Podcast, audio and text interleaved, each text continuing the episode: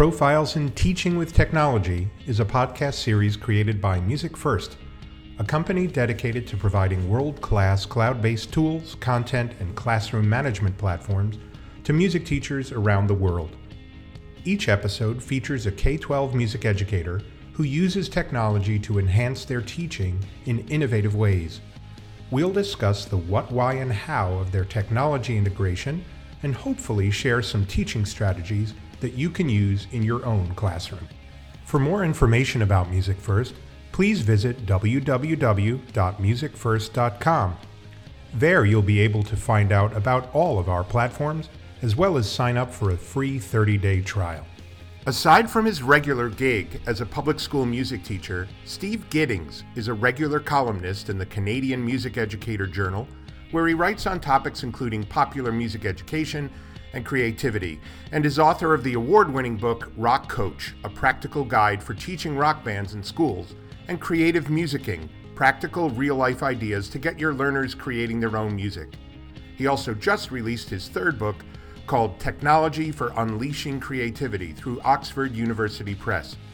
He has been a longtime advocate for creative musical practices and a conduit for pushing the envelope in music education throughout Canada and across the world. He is the owner and operator of stevesmusicroom.com, a music education blog and resource hub. Follow him on socials at Steve's Music Room. So, welcome everyone for my second to last podcast of season five. I have a fabulous guest. I've been following Steve Giddings for a couple of years now. Love what he does on his website, which we'll mention in a little bit. Um, but Steve, thank you so much for welcome uh, for joining us on the podcast, and uh, I, I really appreciate you talking to our listeners. Yeah, you're very welcome. Glad to be here. So, Steve, um, why don't you tell us, as, as I ask all my guests, to give us kind of the five to ten minute snapshot of your career journey, your career path from when you first got interested in music um, to where you are uh, today. Um, and yeah, it, it, as much detail or as little as you'd like. Go for it. Okay, sounds good. I so I am I'm in Prince Edward Island, which is a island off the east coast of uh, Canada. You can probably tell by my accent. But That's good. I uh, I um I teach at a school called Montague Consolidated School. It's a K to six school. Um, but where I started teaching was at Fortune Consolidated, which was a very tiny school of 53 kids. Wow. And yeah, from grades one to four. So I taught, that was my very first teaching gig, uh, was grades one to four music. But I was trained as a band teacher there you go. uh, when I was in university, I was trained seven to 12 because uh, here band is seven to 12. Right. Um, and so it was quite a learning curve going into that. Um, but even before that, uh, when we go back into my junior high, high school kind of experiences, and even into uh, grade four, five, uh, is kind of where I began really thinking about myself as a, a musician um because i started on strings like a, uh i guess violin mm-hmm. when i was uh, in grade five and i really i enjoyed that and then i started in band in grade seven and i was a baritone player all right all right very good so that was my yeah that was my thing and then uh i really wanted to learn to play the drums so anyway i i auditioned for percussion at um at uh, at school, and I didn't get it, and I was pretty disappointed. But uh, I I decided that I'm just going to learn drums on my own, which yeah, absolutely, which was the beginning of a wonderful journey in uh, in my life because I was growing up learning music in two separate universes, mm-hmm. um, and as you know, a lot of you know school programs are based around the band program. They're based around l- learning by note um, and not necessarily doing a whole lot of ear learning or a whole lot of uh, you know off the page learning. Right. But at school i was learning all by by note and doing very little if any improvising or composing or anything like that. And then on drums all i did was play by ear or right, make right. something up you know? Yep. um and i took a few lessons on drums but i'm mostly self-taught on on that particular instrument. And so when I say I was growing up in com- two completely different universes, that's what I mean. On one instrument, I was using very little notation, and on the other, I was using almost too much notation. Right, right, right. And then into my university, um, like I did, I did baritone up through high school, and I tr- switched to trombone in grade twelve because my teacher said you'll you'll get more gigs. so he's right. So, he's right. and he's right. And I do get more gigs.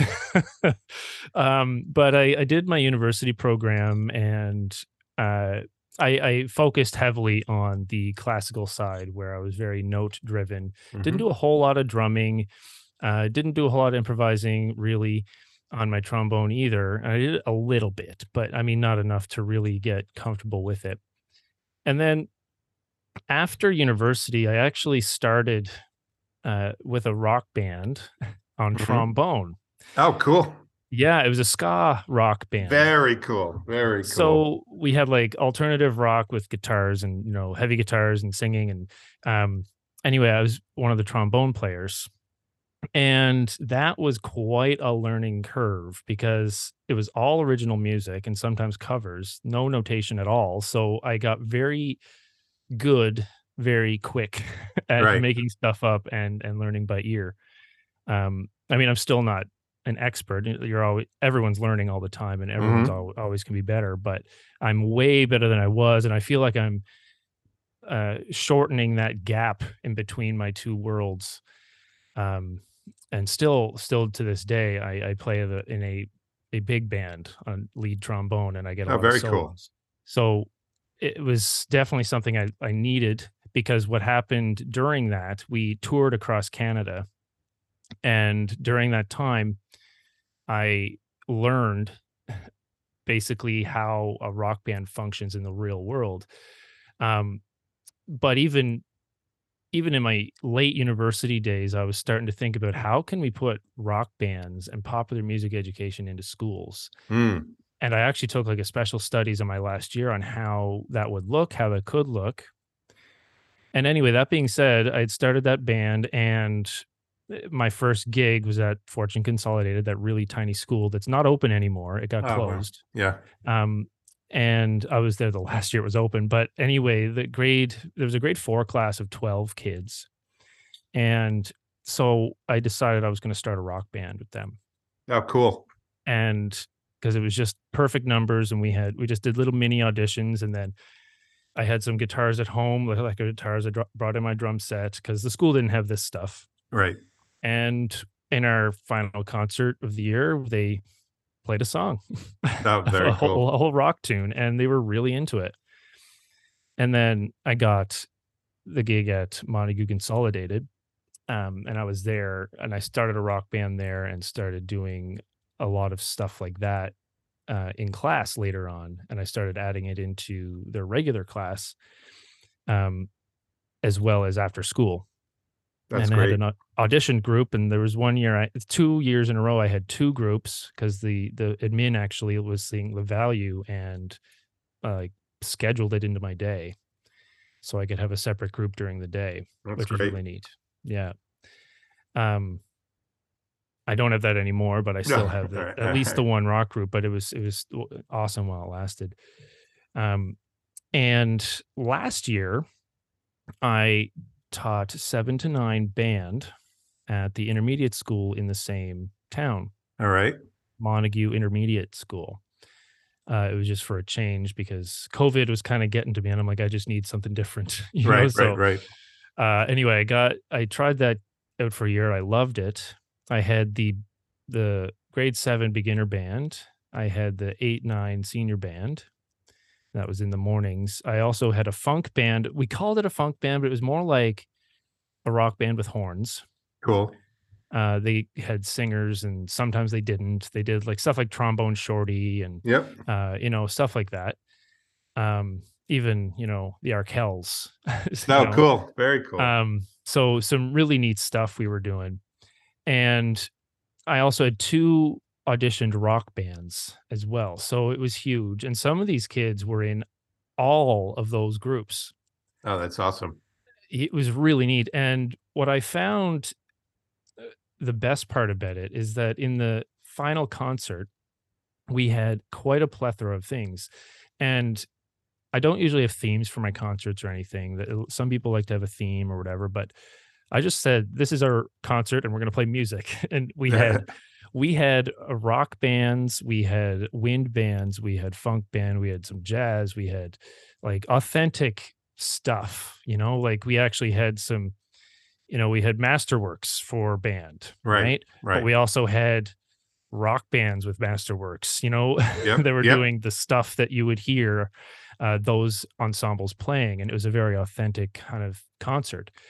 Um, and I remember uh, thinking at one point, like before I started this this that gig, that I wanted to combine the rock band and the wind band. So we also had a basically a symphony of rock for a couple tunes. Wow.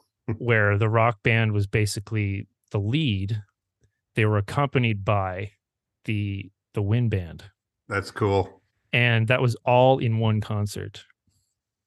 And it was incredible and it was a lot of fun. We had hired some professional sound to do some of that too. Right.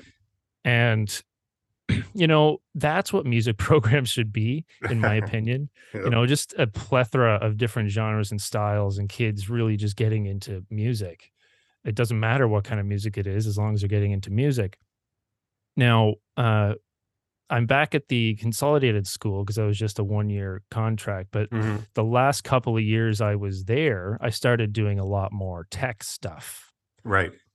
And so right now we're actually working on the they're just finishing up some projects on uh, on BandLab for education um, and they are doing some remixes and they're doing uh, like podcasts and certain things like that uh, cool. they got to choose which one they wanted to do and then they i gave them some pointers and tips and stuff and now it's just basically the last few classes we're going to be like all right uh, you're going to work all class we have till the end of next week. Right right.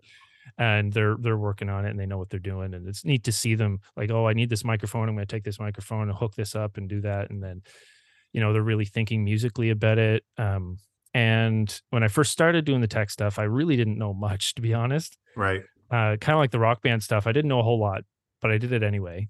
Yeah i love that. and and now i know a lot about it. And um you know enough to have resources for folks out there that that uh, maybe I can mention later um, that I that I started writing uh, in actually 2017. I released my first book called Rock Coach, mm. and then uh, um, and then I had a book called Creative Musicking, which is basically learning how to create from you know uh, the, the, idea of flipping Bla- Bloom's taxonomy on its head. Yep. Yep. You know, starting with creating and then learning through the creative process. Mm. Um, and then that book kind of was inspired inspired the most recent one, which is called Technology for Unleashing Creativity. Oh yeah, and is that Oxford? It's I through didn't... Oxford, oh, Oxford. Oh, very University cool. Press. I didn't. I didn't yeah. know. Oh, that's great. I, it, did you do that with Richard McCready? Yeah, he he he commissioned it through. Got uh, it. Yeah, through Oxford. He read actually creative musicking, and he's like, "We got to get this guy." Yeah, that's awesome. Yeah, That's so email. Cool. He was at the T, the TMEA, the Texas one, I yep. guess. He's one of my and, dearest uh, friends. So that well, yeah, could, yeah, could, he's yeah, a great he's guy. A, absolutely. Yeah, Richard, Richard, he, Richard, if you're listening, we love you. yes, we love you.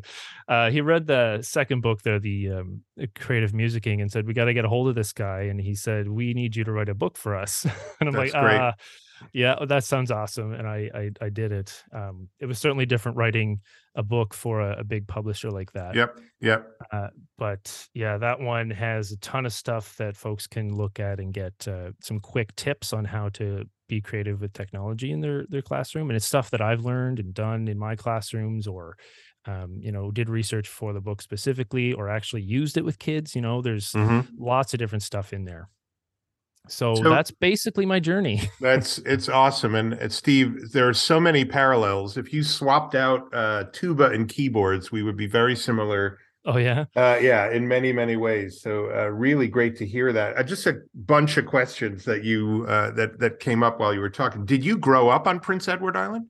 I did. Yes. Oh wow. So you know, I I went there once when I was in my early twenties. Obviously I love uh I love oysters from, Yeah. from but I mean it's you know what what The Malpeques, the Malpeques. yeah well, what oysters, what kind of uh, it's it's a small it's kind of a rural at least my under my memory of it and it is 30 years ago but my memory of it was that it was pretty rural It's pretty rural. It's the most densely populated province in the country, but it's uh like there's only about a hundred and uh, uh, fifty thousand people on the in the Okay. province. yeah yeah So and like the capital city is like thirty thousand. So Okay. it's, it's That's not right, yeah. big. You know, it's not but big. it's beautiful it's gorgeous there yeah. I- oh, yeah some of the best beaches in the world. yeah absolutely Um, but uh we unfortunately though we had we had the we had Fiona come back in September there. oh that's right Fiona decimated all the like all the uh, beaches uh, Oh. like all those dunes are gone it's, Oh, dear. it's really too bad but um yeah th- like i grew up here and i've done everything i've taught here i i live in the same town that i grew up in Yep, you know yep. like yep um i work in a different town than where i grew up but um you know i have family out that way um we call down east Yeah, well, my my, and again, I I live four miles from where I was born, or from where I grew up. Let's put it that way. So yeah, very similar. Um, I love everything about what you're doing. The the kind of you know getting every kid involved in by any means necessary, by any genre necessary. I love. Uh, one of the things I regret about leaving teaching in 2007 is that I had just started a school of rock because all the kids thought I acted like Jack Black's character in that movie. They thought I was this crazy, this crazy wacko. Um, and you know, I don't, I don't know how it was for you. And I know we're going a little off script here, but you, you definitely have rung a whole bunch of bells. Um, the what was amazing to me, I did a school of rock. The PTA funded it, uh, parent teacher organization funded it for an after school like ten weeks. I myself and another teacher, we each got a thousand dollars to run this school of rock. We each had like three bands that would uh, we would we would meet one band one day after school. So we, you know, it was constantly band rehearsals after yes school yeah yeah yeah and you know sixth graders seventh graders eighth graders and we put on the culminating activity was a um a battle of the bands and Awesome. I, I taught in that district uh, franklin lakes new jersey for probably 10 years at that point. And i did this battle of the bands. We had a pro sound set up. We recorded it. We were the first ever um school music uh uh record on the itunes store. This was like 2000 Amazing. 2000, 2006 uh and so really early on we we found this website called tunecore that was the only way to get your music onto itunes at that point. Anyway Right. all of that to say that it was the biggest crowd i ever had. They were going nuts crazy standing ovation um, you know huge uh energy in the room with these kids playing you know classic rock tunes basically. Led zeppelin the kinks the beatles that kind of stuff. And the, the winner of the battle of the bands got to close out the spring concert the, and, and what would become the last spring concert i ever did and you know i'm working my butt off with my bands with my orchestras you know trying to get every note right. And and everything you were saying is just so like right on the money. And then my little these little sixth graders came up and sang girl you really got me. And standing ovation the first one in my whole career these little kids sang girl you really got me. And i was looked at the audience and i went so i get a standing ovation for a rock tune but i spent five months working these pieces and you know eh, you don't know them you don't care about them but it's what you know, people know, right? And, it- and it's it funny is. that you say that because the very first tune I did at that Fortune Consolidated school was the Kinks, and it was "You Really wild. Got Me." yeah well I- all right so i'm going to send you the recording of the kid it's, it's That's amazing. oh, that's I, I think like we're living parallel lives here. We are, Steve. I'm freaking out a little bit. I'll be honest. Uh, it's bizarro. Um, I Oh, just, wow. I just, I just live in a really near a much, much larger town, New York City. So, um, Yeah. anyway, with, with with that said, um, I first came, I came across you a couple of years ago because I saw your stuff in one of the Facebook groups, and I. I looked at at your website. So why don't you talk a little bit about because you got a really nice side hustle going on. Why don't you talk about your website before we get into what activities you actually do with your kids with technology. I'd love to hear what's the website, what's the idea behind it. What you know, your blog is fantastic. Your your free giveaways, your PDFs. Uh, just talk a little bit about the website and the side hustle on Teachers Pay Teachers. Yeah, for sure. Uh, so this was kind of one of those summer projects that I that, that I do. I, I I don't know. A lot of teachers do that. They have these random side side projects in the summer because that's when you can do the stuff. But it was like my second year teaching or something. I'm like, you know what? I'm just going to put up a website, and I want there to be you know stuff for teachers to do you know my ideas and i had these ideas and you know it wasn't overly themed at the time there was just you know there was a, a plethora of different things and i was like i want it to be free but then you know as time went on uh I started, you know, getting people asking me to present. I started getting people to ask me to do stuff for rock bands. Um, and I started writing stuff for the Canadian Music Educators Journal. Mm-hmm. We started putting a blog together, just keeping things up like that. And then it just turned into this side hustle, like you said, yep, yep. Um, almost by accident. Because um, once I wrote Rock Coach, because basically that came from you know years of writing for the Canadian Music Educators Journal and different blog posts, and I kind of just amalgamated them mm-hmm. and my master's degree and all that stuff um, and kind of put it all into one place, then things started to take off a little bit because I could, you know, sell that product yep. and then all these products came from it. And then I had another book all of a sudden a couple years later. And then I had another book a year later, you yep. know, and then so now I have these three books released plus chapters in other books. And it's kind of just exploded more than I was anticipating. Right. And it's awesome. Yeah. And then I just recently started a Teachers Pay Teachers site with some uh some resources that kind of go with my rock coach materials, plus also some other other ma- materials that that folks can use. Right. But basically on the site, you can find all my books. You can purchase them all there. Uh, plus, my one of my most recent additions to the site is this poster. Um, uh, basically it's called um oh i can't remember the name of my own poster. It's awesome. It's called uh, shifting the narrative okay cool. in music education. So basically it gives a whole bunch of prompts. Uh, there's uh, about uh, i guess there's 12 prompts on that poster. Uh, helping people rethink music education as a whole. Right, so right. kind of gets the discussion started about how to think about music education differently than we traditionally have been thinking about it right? And yep. uh, i have you know these chord printables that you can download and laminate and do whatever you want with it. I recently because last year at that seven to nine gig i actually had to teach grade nine language arts. Oh wow so that was a brand new subject for me but it was awesome it was a lot of fun i really enjoyed teaching that grade level. I mean, there were certain challenges that you know I I didn't I had never dealt with. Right, right, right. Uh, being a music teacher for you know 13 years at the time. um, but I made a resource while I was there called Figurative Language Through Song. So I was able to teach figurative language using music.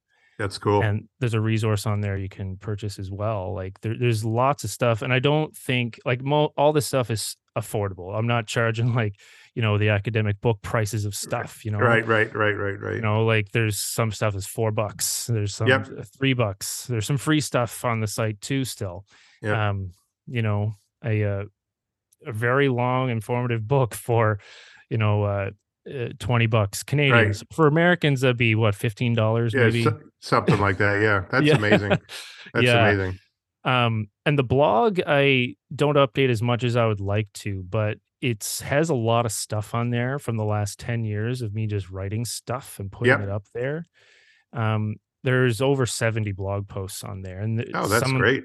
Yeah. And some of it's free lessons that I put up there. Some of it's just ideas. Some of them are ways of thinking you know there's lots of different stuff up there um you know so there's free stuff all over the place there but also some really good materials you can buy as well uh, all themed to popular music education technology and creativity cool well for those of you that uh, don't already know steve's site it's stevesmusicroom.com and I'll put a link in the description to this podcast so you can click right on it. Definitely go check it out. Super impressive. So, Steve, I'm gonna I'm gonna shift over now to your use of music technology. And just sure. what what's your thought on on you know why use this stuff in in teaching music?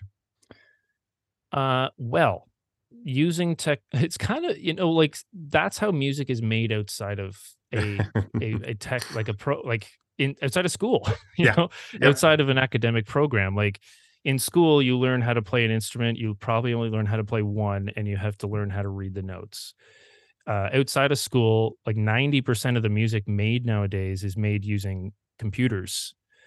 And, you know, sometimes it gets a bad rap, but it's unfounded, completely right. unfounded, yep. because this is just how this genre of music is made. And there's so much to learn about it.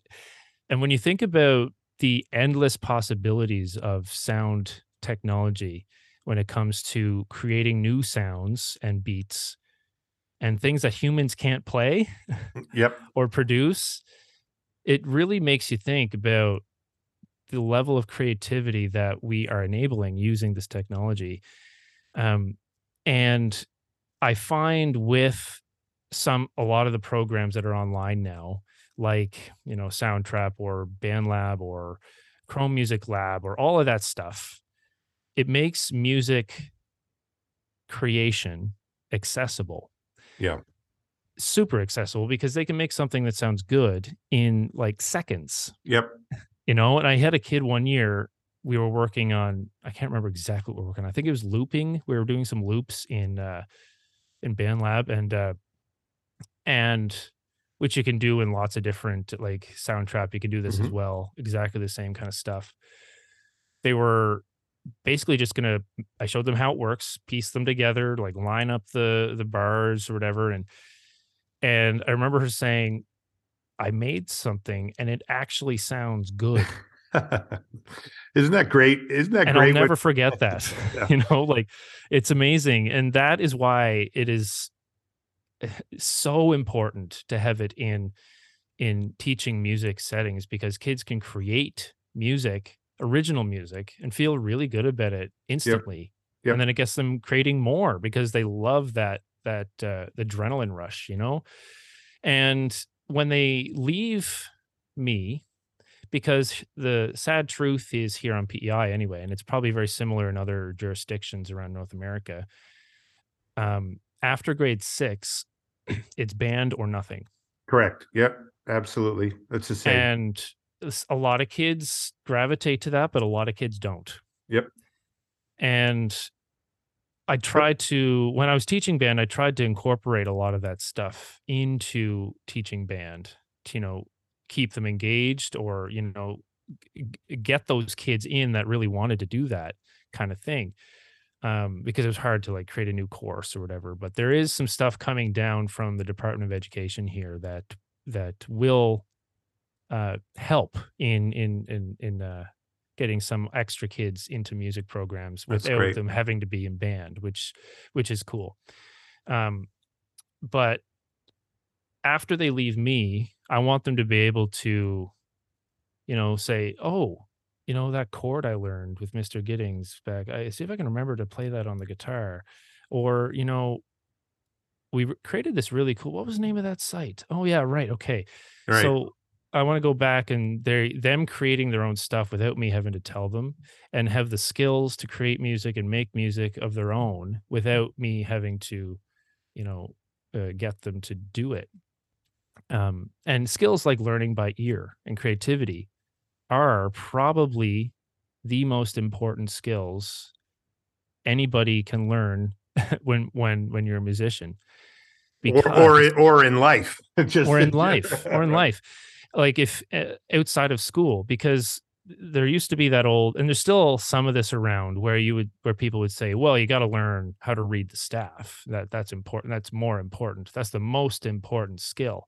Mm. but i would argue that it is important but it's not the most important. It might actually be near the bottom of the list because there's only certain genres where you're actually reading the staff and they only exist in schools for the most part um, I mean, there's orchestras and there's jazz bands and stuff outside of school, but they're very few and far between in, in Mm. a lot of jurisdictions. I'm not saying don't learn it. I'm just saying there are other skills that are more important, like learning by ear. So you could pick up your instrument and listen to a song and just learn it. Yep. You don't Yep. need notation. Just learn it. Yeah, I And mean, it's you know? it's it's funny, Steve. I I don't know how it is. So I don't know the Canadian music ed um, landscape as obviously as well as I do the United States. In fact, I don't know very much about the Canadian music education landscape at all. But a lot of what you're saying are are in certain areas of our country in the U.S. are fighting words, right? Saying how Yeah. how dare you. And I think what a lot of anybody who gets their hackles up when they hear what you say, uh, this is my what my argument to them all the time. We're not saying don't do band or don't do orchestra or don't do choir because to be honest, you wouldn't be here, I wouldn't be here talking today on a podcast if it wasn't that experience at some point, you know, your two worlds Exactly. my Yeah. two i had the same exact two worlds i was playing you know i was jamming with my friends on keyboards trying to play like rock songs like uh kansas and you know all that kind of like all the hard keyboard solos i was trying to play. And but but then i was in marching band with a sousaphone you know uh, rocking it out on a football field you know the other kind. We're not saying don't do that or or that it's not it's not a valuable skill to learn. We're just saying or at least what I say, and I don't want to put words in your mouth, is it make the tent a lot larger and and get all the Exactly. all the other kids who you never knew were musicians who then go on to become, you know, DJs, uh Yeah, producers. and I mean, yeah, Yeah, you've heard of the the concept of the other 80%, right? absolutely. Yeah, yeah. It's, I talk about it all the time. Yeah, we we often only service 20% of our school population with Yeah, music. Yeah, yeah. What like you know, we we say 20% is like your goal, but it's usually around 10, you Right. know. Yeah. Um, you know, a school of you know 800 yeah, you know you're Yeah. you're happy if you have 100 150 kids in music and it's like uh that's not great you know Mm, yeah. uh you know eh, uh, the other kids maybe don't want to music in that way Right. and i use music as a verb Right. based on Yep. you know christopher small's idea of of uh of music being something you do um but those kids don't want to music in that way and therefore they don't see it as something valuable and don't sign up for it but if there's more options it's not about taking away it's about adding to Yeah, that's exactly. You know, I I also I don't know. Uh, we're going down a rabbit hole, Steve, here, but I think Yeah. it's a really good one to go down. Is, is that the, like take phys ed for example? Why is it that every kid has to take phys ed, right? And and and learn you know all the different sports and everything, but not every kid has to take music. That's where I'm always like, well, well, wait a minute. Uh, you know, and I in think music they only learn one sport Exactly. Exactly. So yeah, we could go on and on. I, I Yeah. oh man, that's a different podcast. But what I'd love to Yes. do is to steer it back to the music tech. What kind of projects are you doing with your kids right now? I, I you mentioned remixing, but what kind of stuff um you know do your kids do? I mean, expect you're teaching primary school basically, or yeah you know, so in, are you using it with the little ones? Are you using it with the with the older ones? I use it more with the older ones, but I certainly use it with the younger ones too. Like Mhm. around Christmas time, what we did, we used Chrome Music Lab, the Songmaker app, Mm-hmm. and we made snowflakes out of paper, the, the kindergarten, right? So Yep. we made some of those cool snowflakes out of paper. I put them, I basically put them up on the projection screen and then projected Chrome Music Lab over top of it. Oh, cool. Yeah, and then we filled in the little pattern holes that Oh, we made on the awesome. snowflakes, That's and then I took them off and played it, and it was like the best thing ever. Oh, that's awesome.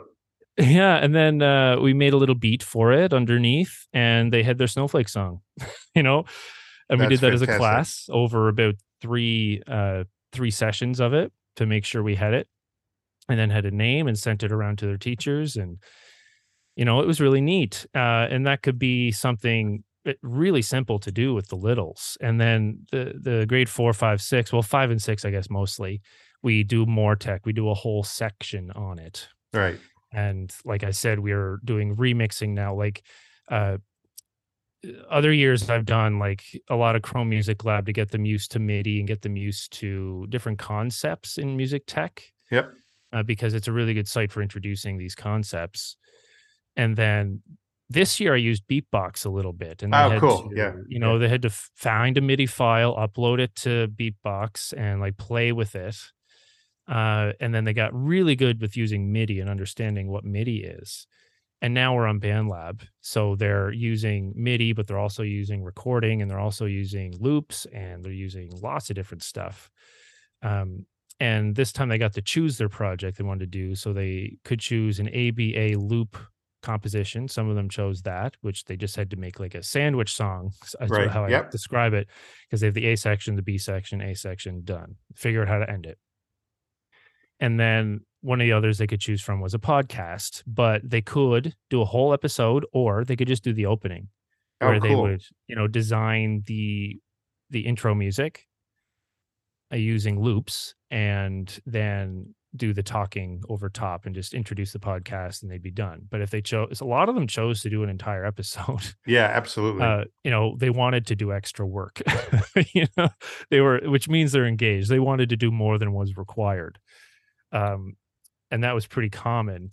The most popular project they chose was a remix. So with the remix, uh, I didn't get any new tunes in it this year, but the first year I did it, I asked kids what songs they wanted to remix hmm and I got a bunch of songs and I found a list of songs that they that were school appropriate and they that would be cool to remix and easy to remix. Right. So I didn't have to like do any uh beat shifting or anything. It was all just to click or whatever. Right. Because uh, you know, I'm sure you're aware of the heartache when you're Absolutely. trying to to bend the beat uh, to fit. So anyway, I just when I found those, I'm like, ah, no, I'm not doing this.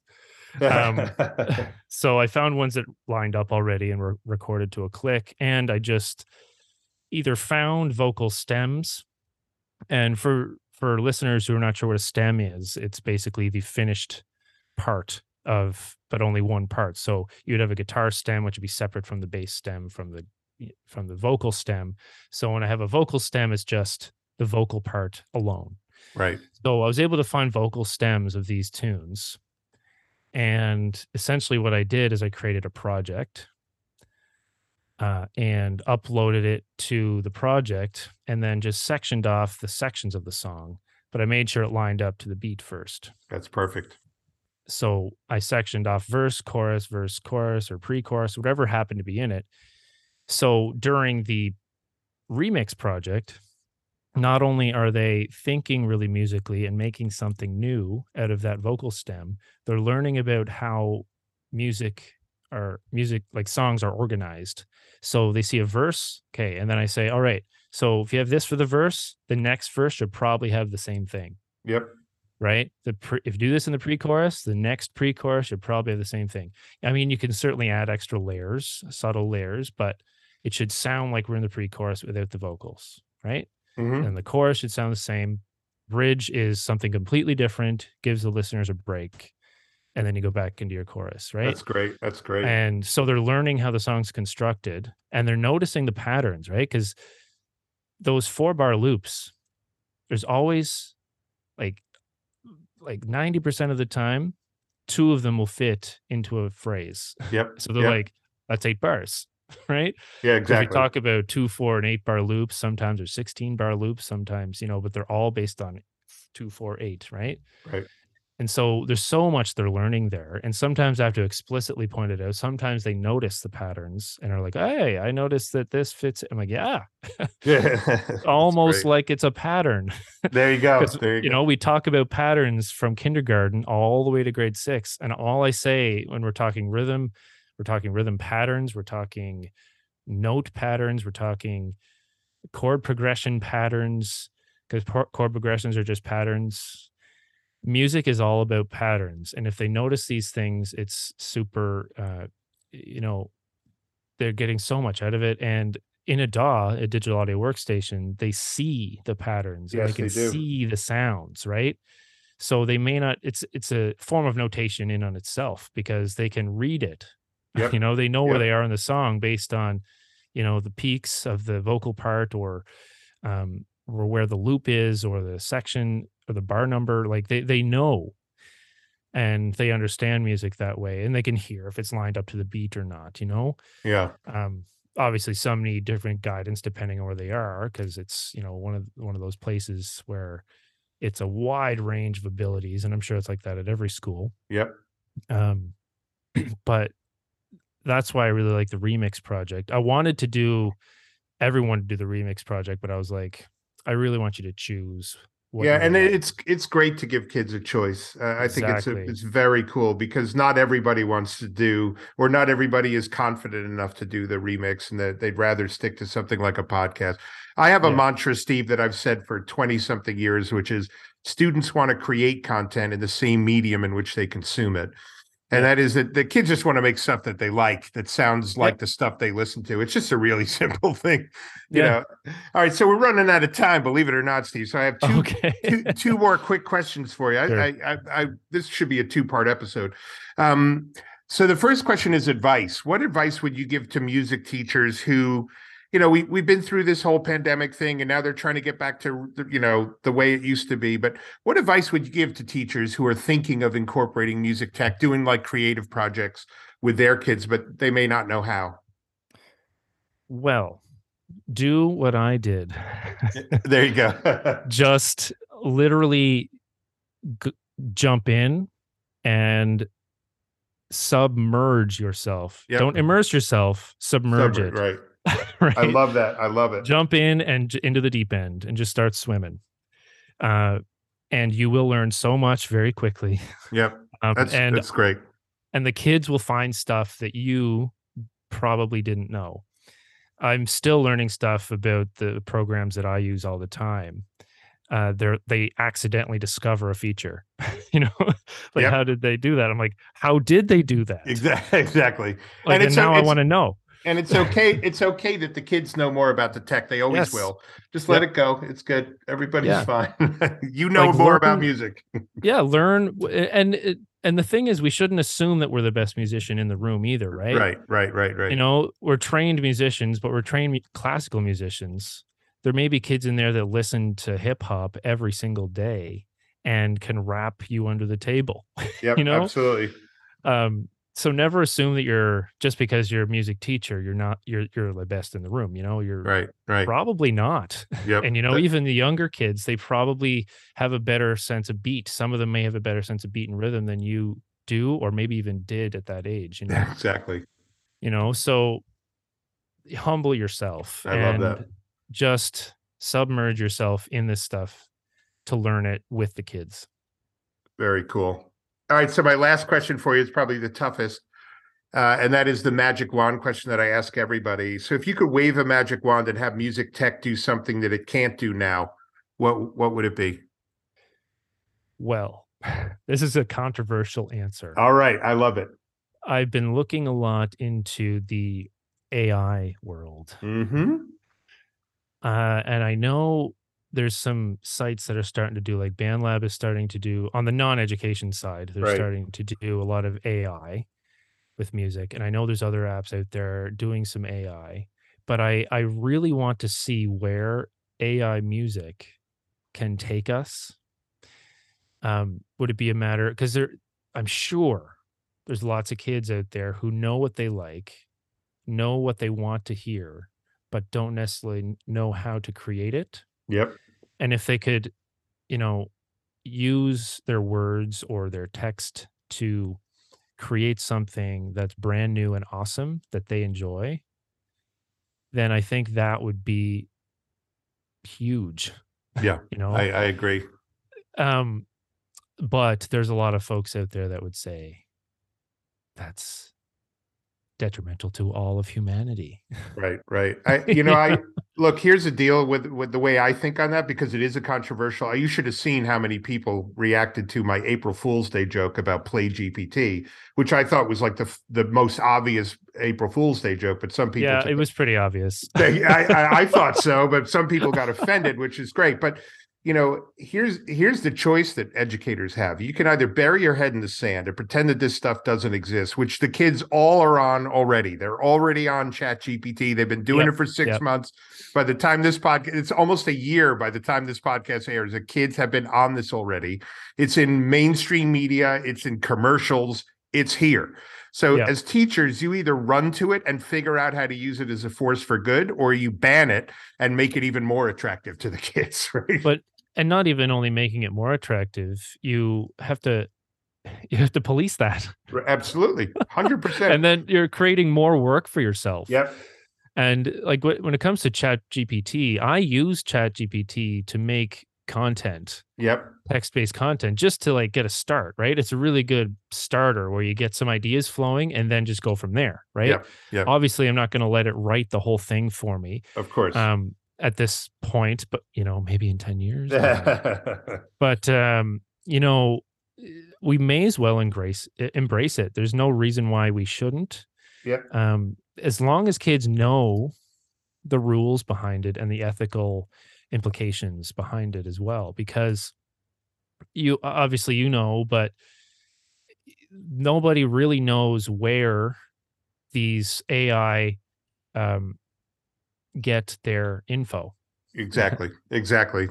and they're you know they're they're learning models but that nobody knows where they get it so they don't cite their sources very well Right. and they don't give credit to the original artist or author um although like something now that is kind of scary is the the ai art world yes. um because you know that you could use that as a force for good for sure but i see ai art online all the time now and i can't tell which is real and which is not Yeah, it's it's pretty scary. I mean, we could, Steve, you and I could we could do a whole other episode on AI because I I think it's such a it's a it's an onion with many many many many Yes, layers. Uh, course. But yeah, I but yeah, trying to figure out how to incorporate it into music software as something as an aid to learning, I think is a really it's going to happen. yeah it's not, a- and we it's- already have like smaller versions of ai like Yep. a drum machine that auto generates beats Yep. is ai Yep. you know and any auto generation stuff is ai uh like there, there's already stuff out there There's um, it's everywhere. I mean, using. s- s- yeah sight re- Sight Reading Factory's AI. Um, Yeah. Our, our practice first. Our assessment algorithm is AI. It's everywhere. Um, you know, machine learning is such a good buzzword. But anyway, uh, uh, yes yeah. Well, Yeah. Steve, I, I could talk to you for another hour, but unfortunately, the clock on the wall says the episode has to come to an end. So I, I'm going to do a part two with you at some point, my friend. That was yeah that- that sounds really- awesome. I'd love that. really really wonderful to chat with you. I hope people go and check out stevesmusicroom.com check out all the resources you have there. And uh, if you're at a conference and you see steve's name on on the sessions make sure you go to his uh and, and check out what he's doing. Great to have you steve. Thank you so much for joining us this week thanks for having me that was this was fun all right take care you too Thank you for listening to Profiles in Teaching with Technology from MusicFirst. For more information about MusicFirst, please visit www.musicfirst.com. If you would like to stay up to date with other music teachers doing innovative things in their classrooms with technology, please subscribe to our podcast through whatever outlet you listen to podcasts on. Thanks for listening.